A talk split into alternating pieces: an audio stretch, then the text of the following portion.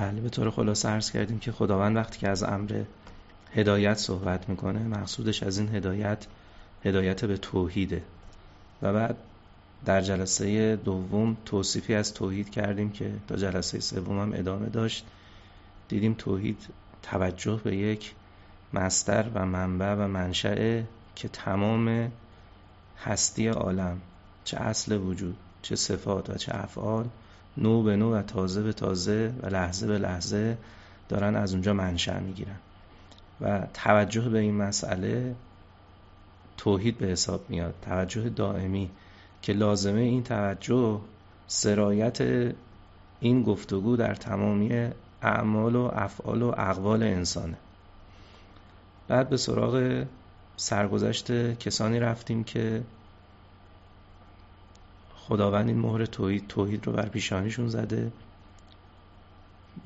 در حقیقت در اعلای این گروه انبیای ازام علیه السلام هستند داستان حضرت یونس رو آغاز کردیم سرفصل داستان رو گفتیم. گفتیم که خداوند وقتی از این پیامبر بزرگوار سخن میگه با این آیات مطلب رو آغاز می‌کنه که اعوذ بالله من الشیطان الرجیم و زنون ازه و مغازبا فزن لن نقدر علی فنادا فی الظلمات ان لا اله الا انت سبحانک انی کنت من الظالمین. خب ما باز هم مطابق همون گفتگوی سابق متن المیزان و ترجمه و توضیحات خودمون رو جدا کردیم که مشخص باشه. عبارت عربی رو فقط اونجایی که لازم بود قرائت می‌کنم. مرحوم علامه میفرماید که یونس پس از مدتها در بین قوم تبلیغ کرد و در نهایت در اثر عدم پذیرش قوم از خداوند درخواست کرد بر قومش عذاب نازل کند.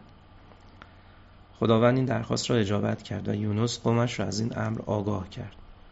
خب بالاخره تبلیغ انجام شده پذیرش نشده دعا کرده برای عذاب. حالا عذاب اومده و بر بالای سر قوم قرار گرفته.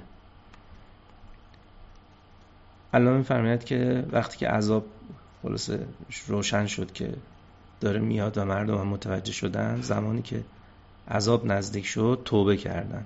حالا این توبهشون هم یه داستانی داره که فعلا ما اون داستان رو نقل نکردیم لزومی هم ندیدیم.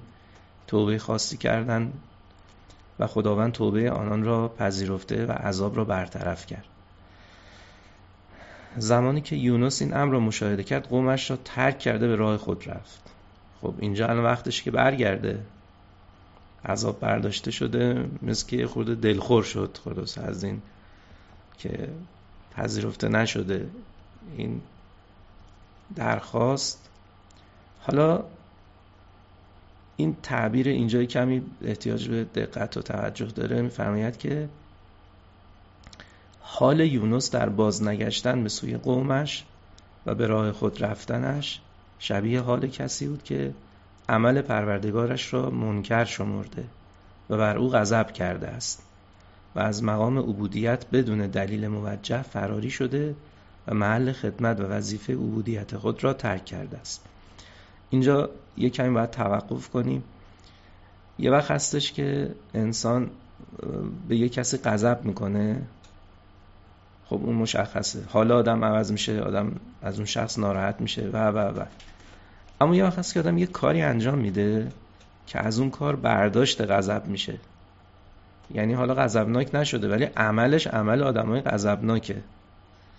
مرحوم علامه طباطبایی در المیزان خیلی اصرار دارن به این نکته که این حالش یه چون این حالی بود. ما هم البته فعلا نقل قول می‌کنیم قضاوت هم به شما واگذار می‌کنیم. نه اینکه می‌خواست که مثلا با خدا جنگی بکنه یا اینکه مثلا از این تصمیم حق تعالی ناراحت بود. ایشون میگه حالش تمثیل از کلمه تمثیل استفاده می‌کنه. اگه شما به عبارت عربی که در بالای صفحه است نگاه کنید میگه فکان حالهو فی ترکهی العود الى قومه. حالش در اینکه بازگشت به سوی قومش رو ترک کرد. خب عذاب اومده اینم از قوم رفته بیرون حالا عذاب برگشته. باید یونس برگرده. و زهابه لوجهه این که رفت دنبال مسیر خودش و راه خودش. یومثلو این تمثیل یه حال همچین آدمیه. یعنی گویا. هنوز قطعی نشده. گویاست. گویا که این پیامبر بزرگوار کار پروردگارش رو انکار کرده. یعنی خوشش نیومده خلاص از اینکه این عذاب برطرف شده. ایشون این یومثلو رو همه جا آورده. میگه حالش حال یه چنین آدمیه. حالا ما قضاوت نمی کنیم بالاخره قرآن هم میگه مغاظبن با غضب رفت.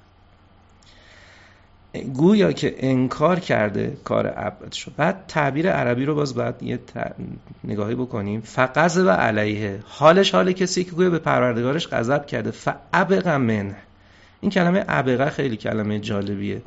در قدیم که بردهداری بود اگه یه بند برده ای بدون هیچ دلیلی از خدمت مولاش فرار می‌کرد بدون اینکه آزارش داده باشه بدون اینکه مثلا بهش سخت گرفته باشه بدون هیچ دلیل موجهی اگه خدمت رو ترک می‌کرد بهش گفتن عبد آبق تو ادعیه هم می‌بینی که ما در بیانات اهل بیت اسمت و تعالت داریم که به خداوند عرض می‌کنه خدای ما عبد آبقیم یعنی ما بنده ای هستیم که بدون هیچ دلیل موجهی خدمت رو ترک کردیم. اینجا از عبقه مرحوم علامه استفاده می‌کنه. منم توی پرانتز نوشتم بدون دلیل موجه برای اینکه این عابق ترجمه بشه. خب دلیل موجه نداره باید برگرده به محل خدمت ترک خدمت کرده. خب چی شد؟ خداوند از این عمل راضی نبود. پس او را ادب کرده و گرفتار نمود. تعدیب خداوند اینطوریه دیگه. در زلف چون کمندش ای دل مپیچ کانجا سرها بریده بینی بی جرم و بی جنایت. خداوند با کسی تعارف نداره. و در زندانی در تاریکی های متراکم محبوس کرد که یک قدم هم در آن نمی‌توانست بردارد. اون تعبیر عربی است که قدر انملتن انملن یه قدم. حد خب تو شکم ماهی پرس شده اونجا. واقعا آدم نمی‌دونه که چه حالیه. آیا تجربه کسی داشته که در شکم ماهی بیفته و بعد نجات پیدا کنه این تجربه رو توصیف کنه؟ همین که انسان فقط فکرشو می‌کنه حالت خفگی به آدم دست میده که چگونه میشه یه چنین سلولی رو تحمل کرد. خب از مقام بندگی خارج شده باید بره تو سلول انفرادی. یونس پیامبر خداست و از کسی غیر از حق تعالی دستور نمی‌گیرد. اما ناگهان در اوج عصبانیت لحظه فرا می‌رسد که وظیفه بندگی فراموش می شود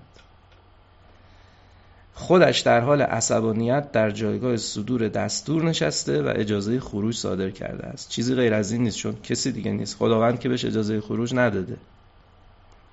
خودش با عصبانیت خودش تصمیم گرفته که بر نگرده و راه خودش رو ادامه بده. خب حالا چه اتفاقی میفته؟ گویا از تصمیم حق تعالی من این گویا رو آوردم. گویا ان ان و که با هم فرق می‌کنن.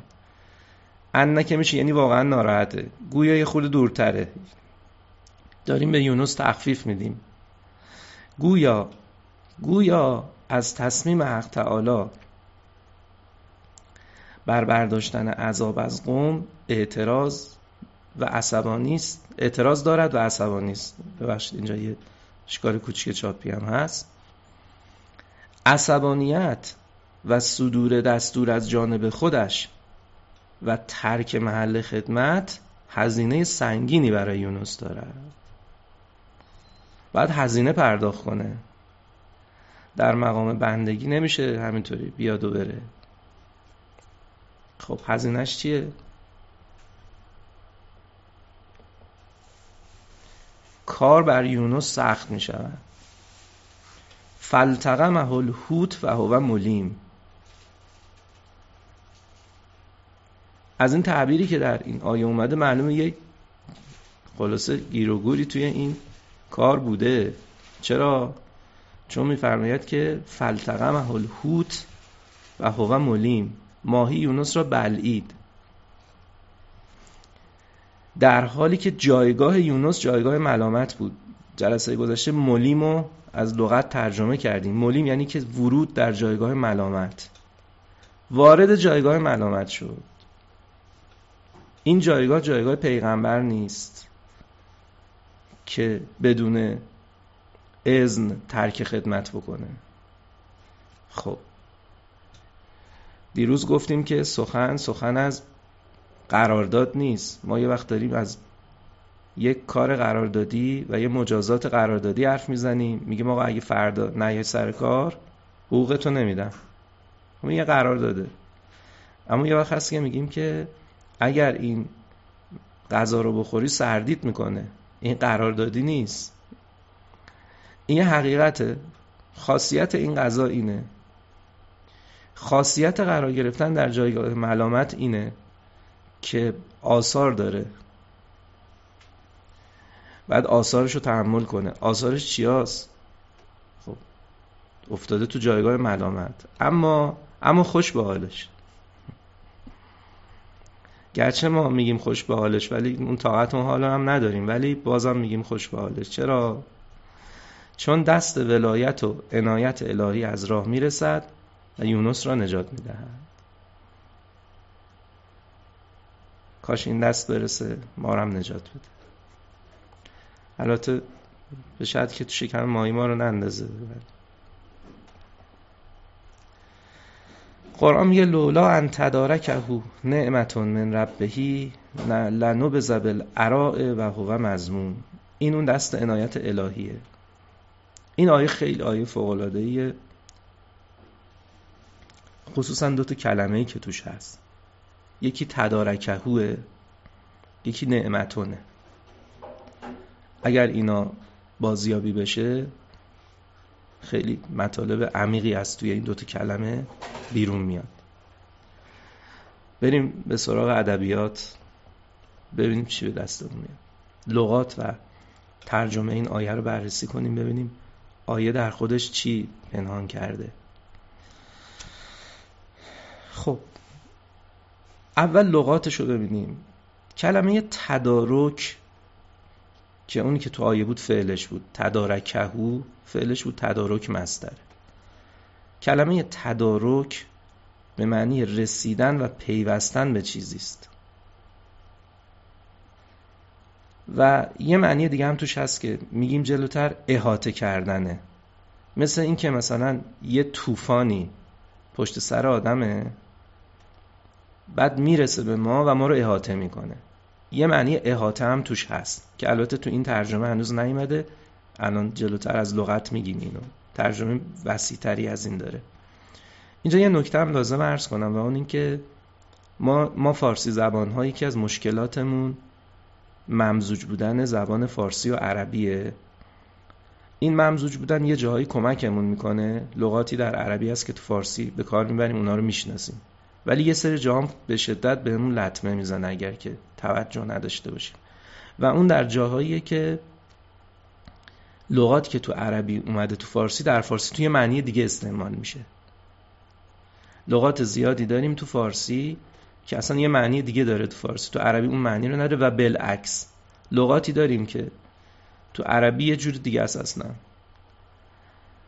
این دو تا نکته باعث این میشه که ما تو ترجمه, ترجمه گم بشیم. مثلا تدارک میگه ما شما رو دعوت کردیم برای شما تدارک دیدیم.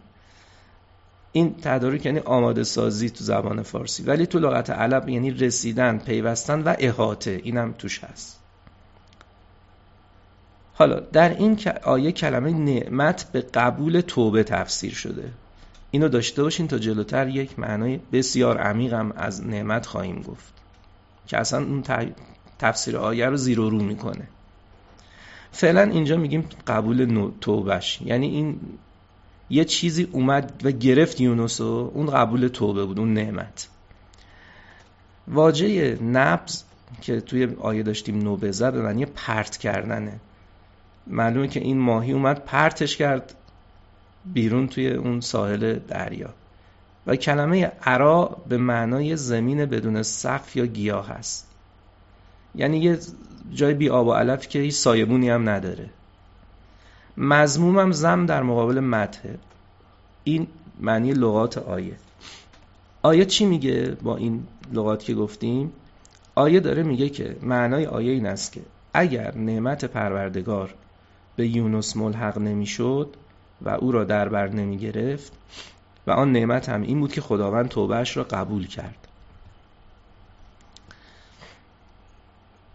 در بیابانی بی آب و علف و بدون سایبان افکنده می‌شد در حالی که به خاطر عملی که کرده بود مذمت هم می‌شد. ترک خدمت کرده دیگه شوخی نداره خدا و کسی. ولی اسمت اجازه نمیده که این قدمی که گذاشته شده در فضای ترک خدمت این قدم همینطوری کج بره. تدارک شد. خب حالا یه بیان عمیق داریم اینجا.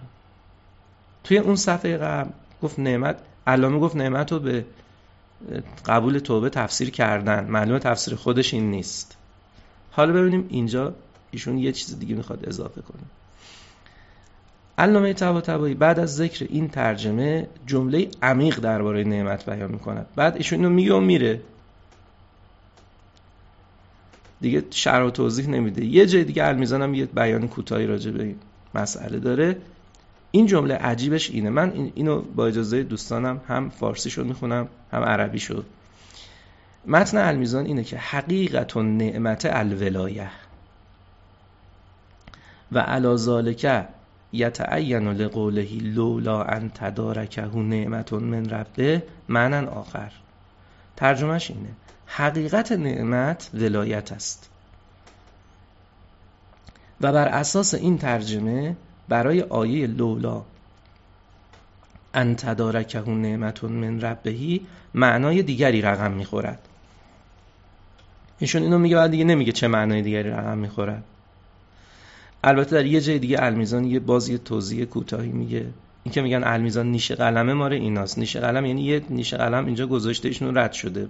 بازش کنی یه اقیانوس از توش میفته بیرون. پس این نعمته اون قبول توبه خیلی ترجمه سطحیه برای این آیه. این ترجمه عمقی آیه است باطن آیه است اینی که می‌خوایم بگیم. حالا این ولایت چیه که میگه نعمت و ولایت تفسیر کرد؟ اولا عبارت رو بخونیم بعد توضیحش عرض کنم. ایشون میفرمد که الولایت الکلیت الالهیه هی قیامه تعالی مقام عبدهی فی تدبیر امره فلا یتوجه العبد الا الیه ولا یرید الا ما اراده. این تعریف ولایت. ترجمه این عبارت اینه که ولایت کلیه الهیه این است که حق تعالی به جای عبد کار او را تدبیر می کند و در نتیجه عبد جز به او به هیچ کس و هیچ چیز دیگر توجه ندارد. و فقط و فقط آنچه را اراده می کند که حق تعالی اراده کرده است. این معنی ولایته تدبیر امور رو بهش میگن ولایت. ولایت تدبیره. آخرین مقامی هم که انسان بهش می‌رسه همین مقام ولایته. اون رساله هم که مرحوم علامه داره که بعضی از بزرگان گفتن که مهمترین اثر ایشونه رسالت الولایه است. یه رساله کوچیک چل صفحه ایه قبلا ما توفیق داشتیم دو بار این رساله رو شرحاش رو توی سایت اکسیر گذاشتیم ولی انشالله قول یه شرح خیلی مفصلی ازش رو میدیم به دوستان. چون خیلی اون رساله ارزشمنده. به زودی های زود. انشالله آقای واحدیان عزیز که با دوستانشون زحمت این جلسه رو کشیدن ما رمزون یه سی جلسه برنامه می‌ذارن تا ما اون رسالت بلایه رو بتونیم یک تیکه کوچیکش رو تو اون سی جلسه بگیم. انشالله خب ولایت چیه؟ یه بار دیگه می‌خونم عبارتو. ولایت کلیه الهیه این است که حق تعالی به جای عبد کار او را تدبیر می کند ما در دعای عرفه داریم اگه یادتون باشه اون فرازه آخرش که خیلی بلنده. امام حسین به خداوند عرضه می‌کنه الهی اقننی به تدبیر کلی ان تدبیری. خدای منو بینیاز کن به اینکه تو به جای من تدبیر کنی. و به اختیاری که ان اختیاری و تو به جای من اختیار کنی. اینجا ایشون می‌فهمد ولایت اینه که حق تعالی به جای عبد میشینه کار او رو تدویر می‌کنه. فقط توجه داشته باشید معنیش نیست که عبدی آدم بیکاره میشه یا آدم بیکاری که میشینه یه گوشه خدا کارش رو تدبیر این اصلا معنیش این نیست. نتیجهش این میشه که عبد جز به خدا به احدی توجه نداره. این عبده که داره میره جلو. عبده که داره اقدام می‌کنه. عبد عامل کاره. ولی نکتهش اینجاست که جز به خدا به هیچ چیز توجه نداره. حالا می‌خوام برسم به این. من می‌خوام این گونه باشم. ما قرار شد که توصیف نکنیم دیگه. قرار شد که به گونه ای بریم که برسیم. خب چگونه می‌شود به ولایت رسید؟ ایشون ادامه میده این تعبیر بلندی رو که آورده. ذالکه به سلوک طریق العبودیه التي تنتهی بالعبد الا ان یخلصه یخلصه الله یا یخلصه الله لنفسهی فلا یشارکه فیه غیره. راه رسیدن به مقام ولایت کلیه الهیه طی کردن مسیر عبودیت است. شما اگر ملاحظه بفرمایید تمامی دستورات شریعت دستورات عبودی دیگه عملا ما وقتی به شریعت عمل می‌کنیم داریم به این جمله ای که میگیم خدایا تو به جای من تدبیر کن عمل می‌کنیم. من که تدبیرم این نیست که صبح زود از خواب بیدار شم که. اون به من میگه صبح بیدار شو از جا بکن بلند شو رو به قبله بیست بگو الله اکبر. من که تدبیرم این نیستش که غذا نخورم و آب ننوشم که. به من میگه یک ماه آب و غذا رو کنار بذار. سهرگاهان بیدار شو. اموال تو حقوق شرعیشو ادا کن.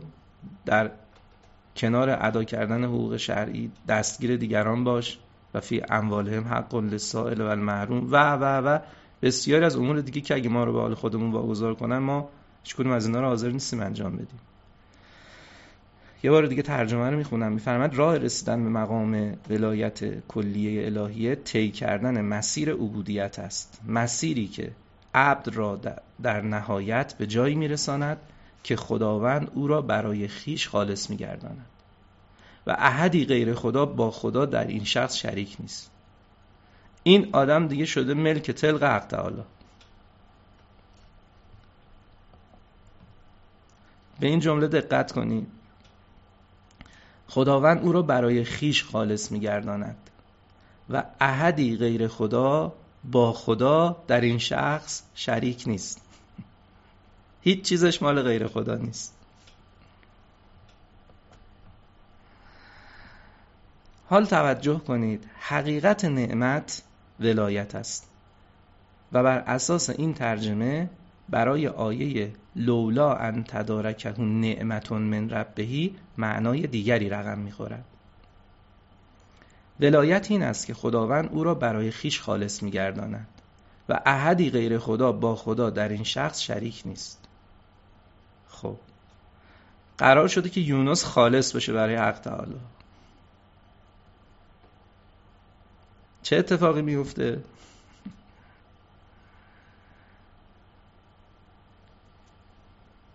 باید دیگه کسی یونس رو نببینه نه صداشو بشنوه.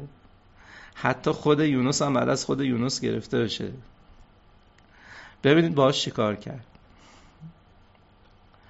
چند لحظه تحمل کرده داستان را تجسم کنی.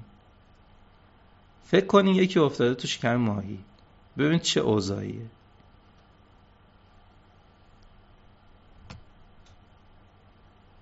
یه تحملی بکنید یه تصویر سازی بکنید فکر کنید شما تو شکم ماهی افتادید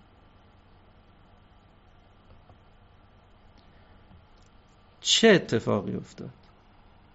فلتقمه الحوت. ماهی او را بلعید. در شکم ماهی در تاریکی محض نه کسی را می‌بیند نه کسی او را می‌بیند نه صدای کسی را میشنود نه کسی صدای او را میشنود نه می‌تواند فریادی بزند و از کسی کمک بخواهد. نمی‌تواند پاسخ فریاد کسی را بدهد. در اوج تنهایی حتی از دست و پای خیش هم بیگانه است. منقطع از تمام عالم حتی خودش. خالص خالصش کرد برای خودش. از خودش هم خودش رو گرفت. اندر شکم ماهی دم با که زند یونس؟ جز او که بود مونس در نیمه شب تاری. اندر شکم ماهی دم با که زند یونس؟ جز او که بود مونس در نیمه شب تاری. کیو صدا کنه؟ ناگهان نوری از میان تاریکی ها می درخشد پرده را از روی ماه خیش بالا می زند هرچه غیر از ذکر یار از یاد رندان می رود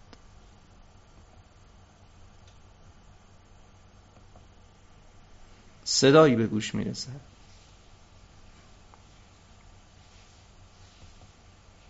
لا اله الا انت. هیچ الهی غیر تو نیست. نیست در لوح دلم جز الف قامت یار. چه کنم حرف دیگر یاد نداد استادم.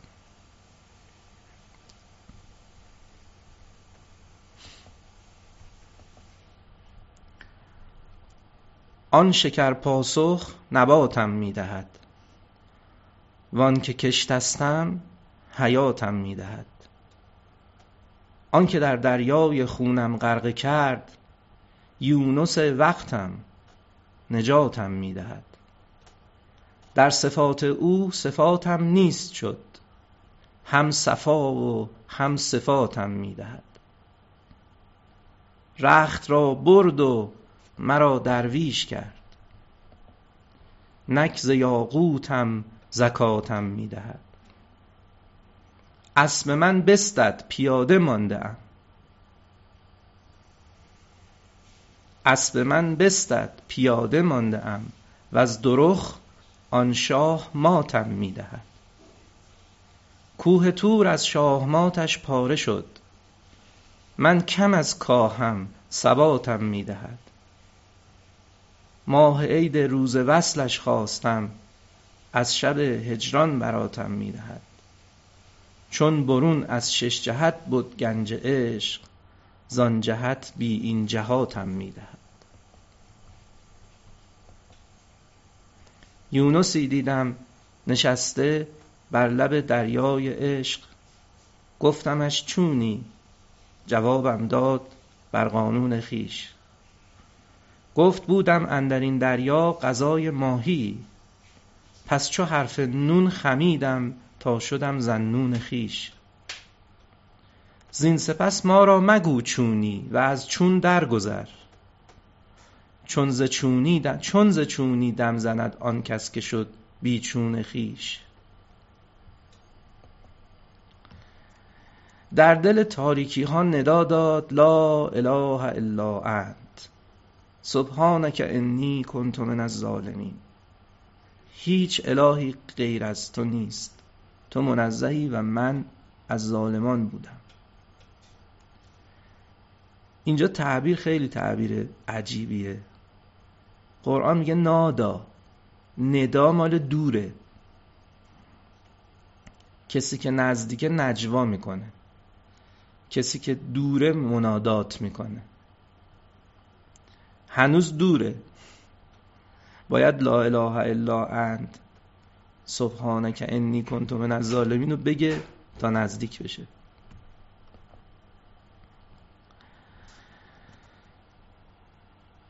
مرحوم علامه میگه همه این اتفاقات به این دلیل بود که شرایط به ای خلاف شرایط موجود او شود.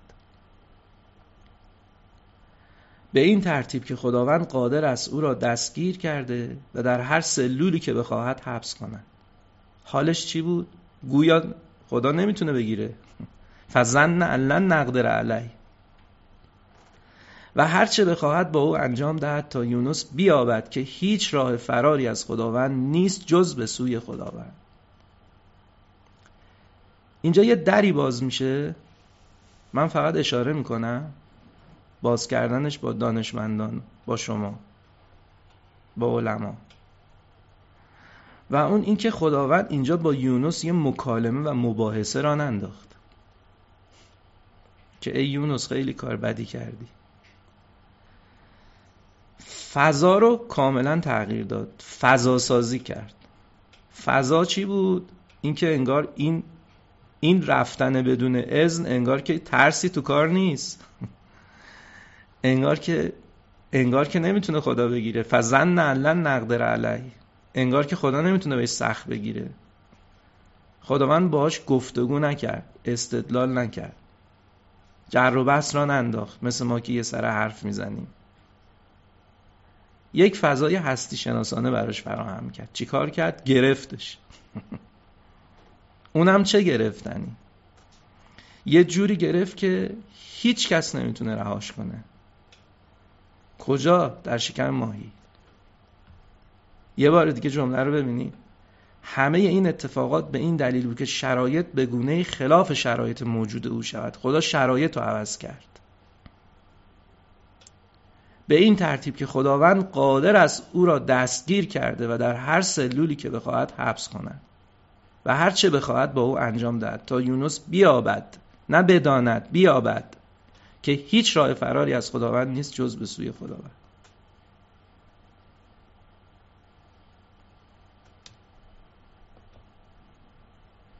به همین خاطر خداوند آن حال یعنی حبس شدن در شکم ماهی و در تاریکی ها را برای او به وجود آورد تا او در سلولش در شکم ماهی اقرار کند که هیچ معبودی غیر اون نیست و هیچ راه فراری از مسیر بندگی وجود ندارد.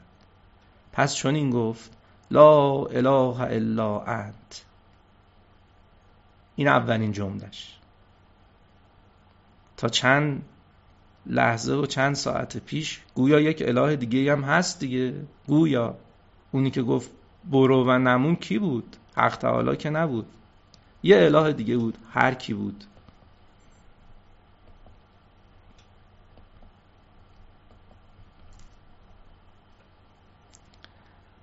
سپس داستان خارج شدنش از میان قوم بعد از آن که خداوند پس از فرستادن عذاب آنها را هلاک نکرد را بیان نمود و ظلم را به خودش نسبت داد و خداوند را از هر امری که احتمال ظلم و نقص در آن باشد مبرا کرد و گفت سبحانه کرد تو منزهی.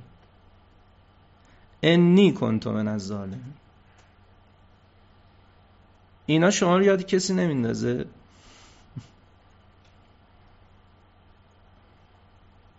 اونی که همیشه تو آینه میبینیمش. ما خودمون اینطوری نیستیم. نسبت به همه کارهای الهی چون و چرا نداریم. مثلا اگه این عالم به ما بدن ما یه جور دیگه ادارش می‌کنیم. گفت سبحانک انی کنت من از ظالمین تسبیح راه نجاتش بود.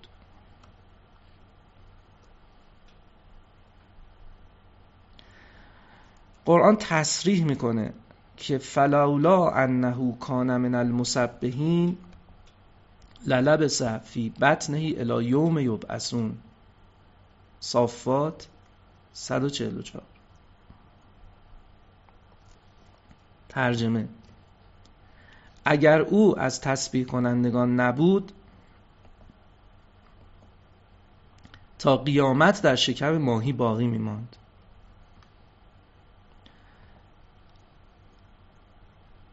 آنچه از این آیه استفاده می شود این است که آنچه یونس را نجات داد و از جایگاه ملامت خارج کرد تسبیح بود. یعنی همین که متوجه شد که اون فعلی که انجام شده بود فعل درست و به جایی بوده.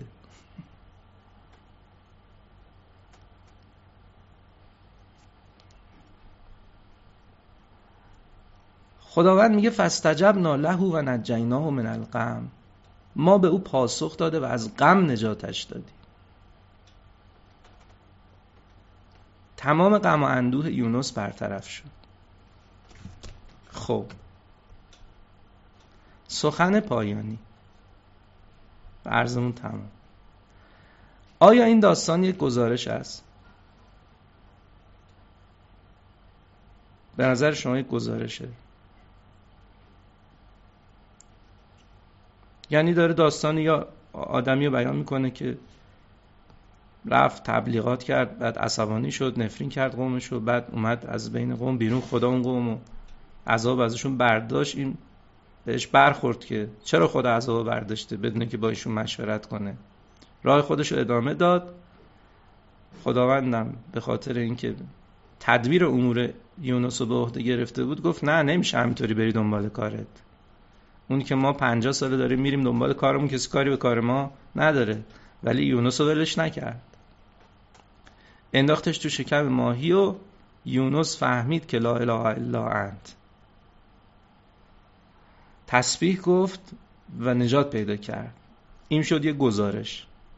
یه داستان مثل یه فیلمی که دیدیم. اما آیا این داستان یک گزارشه؟ ببینید گزارشه. فاستجبنا له و نجیناه من الغم. و کذالک ننجی المؤمنین.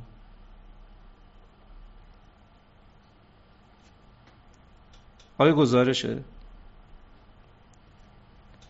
در این دریای بیمونس دلا مینال چون یونس. اون تیکه آخر آیه داره میگه این گزارش نیست. قانون عالمه. و کذالک ننجل مؤمنین یعنی خداوند مؤمنان را نیز این گونه نجات می‌دهد. این کذالکه یعنی همین جوری که تو اون داستان قبلی خوندین. یعنی اگه افتادین تو شکم ماهی اگه گرفتار شدین اگه هیچ راه چاره نبود اگه خواستین از این شکم ماهی طبیعتی که یک عمر توش گرفتاریم بیرون بیایم از این پندارها و توهمات از این جهنم ذهنی که زندگی ما رو مشغول خودش کرده باید لا اله الا انت سبحانک انی کنت من از ظالمین رو بیابیم نه فقط بگوییم. چون میگه خداوند مؤمنان را نیز این گونه نجات می‌دهد. این آیه وعده به نجات مؤمنانی است که گرفتار غم شده اند و سپس پروردگارشان را همان گونه که یونس صدا زد ندا دادند این جهان دریا و تن ماهی و روح یونس محجوب از نور صبوح گر مسبح باشد از ما... گر مسبح باشد از ماهی رهید ورنه در وی حزم گشت و ناپدید. یونست در بطن ماهی پخته شد. مخلصش را نیست از تسبیح بود گر نبودی او مسبح بطن نون حبس و زندانی بودی تا یبعثون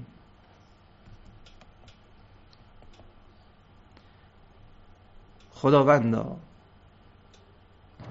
در تمامی سالهای عمرم بنده فراری بودم و دور از بساط خدمت. غضبناک از حکم قضا و حبس شده در زندان تبعیت از هوا. درخواست تدارک نعمت تو را دارم و از جان صدایت می‌زنم که لا اله الا انت. سبحانک انی کنت من الظالمین. خداوندا بنده فراریت را با ندای شیرین فاستجبنا له و نجیناه من الغم و کذالک ننجی المؤمنین بنواز. خوش آن زمان که رود جان بدان سرای فراخ خوش آن نفس که برآید در آن هوای فراخ. ز غصه در قفس تنگ آسمان مردیم. برون جهیم از این تنگنا به جای فراخ. به بند تایر جان اندر این قفس تا چند برون رویم و بپریم در هوای فراخ. ز جنس پرغم دنیای دون خلاص شویم رویم خرم و خوشدل بدان سرای فراخ. نه ماست سرای پر از کدورت و غم. رویم تا به طرب جای با صفای فراخ. ز چه چو یونس کنعان برون رویم آزاد شویم پادشه مصر دلگشای فراخ.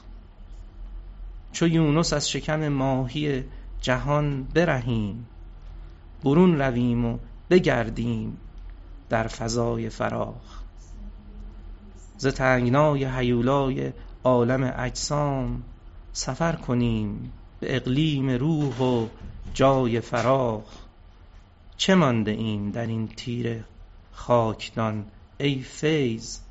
چو جان ماست از آن جای بازیای فراخ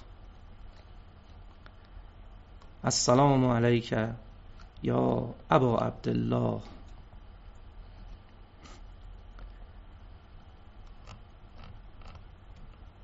جز تو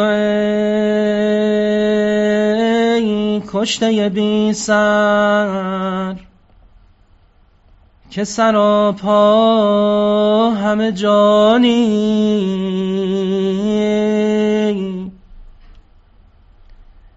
کیست؟ کز دادن جانی بخرد جان جهانی.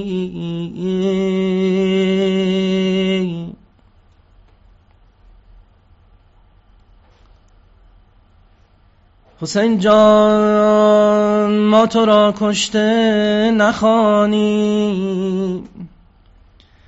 که در صورت و معنی زنده اندر تن عشاق چو ماهیت جانی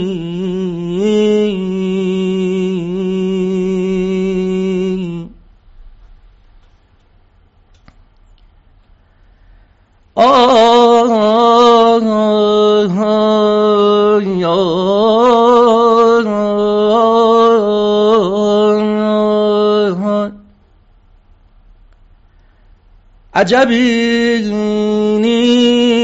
نیست که عرش دل ما جای تو باشد.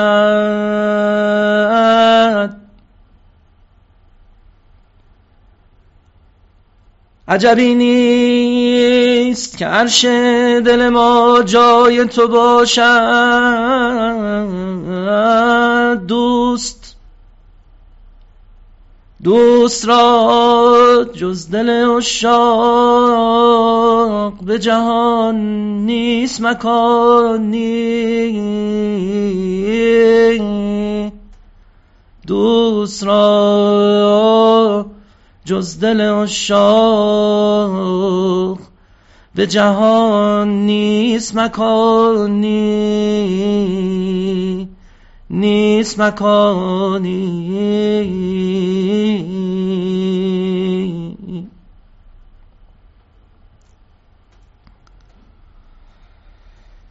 آه آه ما تو را در دل و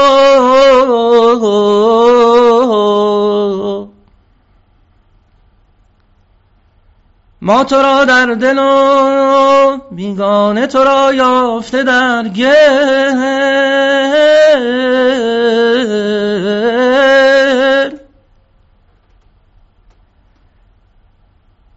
ما تو را در دل و بیگانه تو را یافته در گل هر کسی را هر کسی را به تو از رتبه خویش است گمانی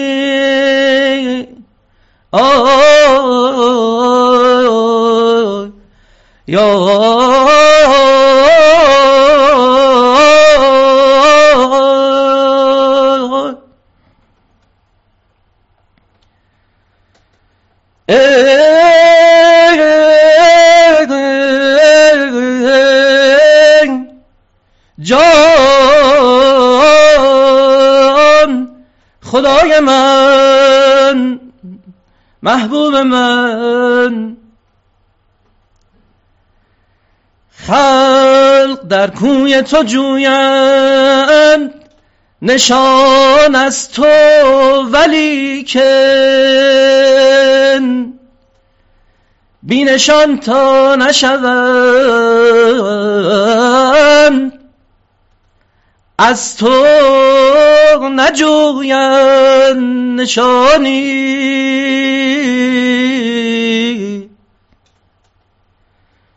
بینشان تا نشوند از تو نجویند نشانی.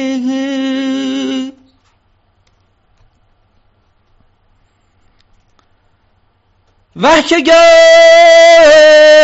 چشم حقیقت بگشاییم برویت همه جا از همه سو در دل و در دیده عیانی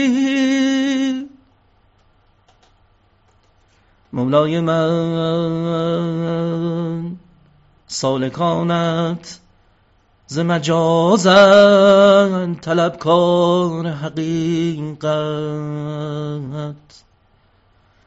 قافل از این که حقیقت تو همینی و همانی. قافل از این که حقیقت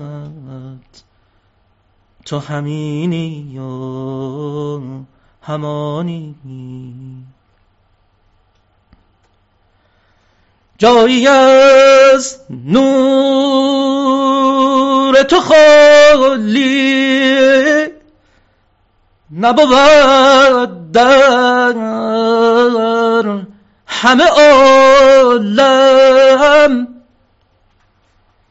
چون تو در قالب امکان مسئله روح و روانی.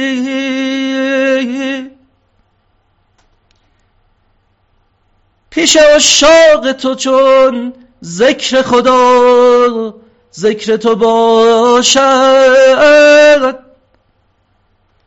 به که از ذکر تو غافل ننشینن زمانی.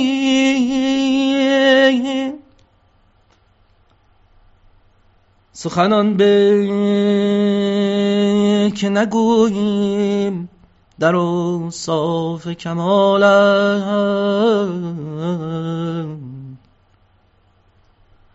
زان که ما را نبود در خور تو لسانی. زان که ما را نبود در خور تو لسانی. کی توانند خلایق سخن از فضل تو گفتن مگر از فضل تو جویان لسانی و بیانی. های چه کربلاست که آدم به هوش می آید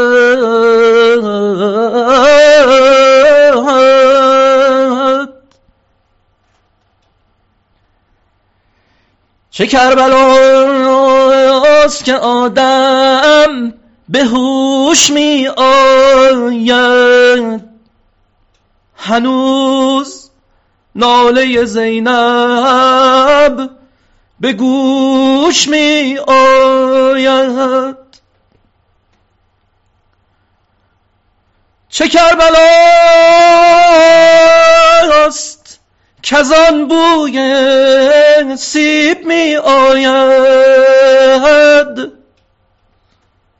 صدای ناله مردی قریب می آید.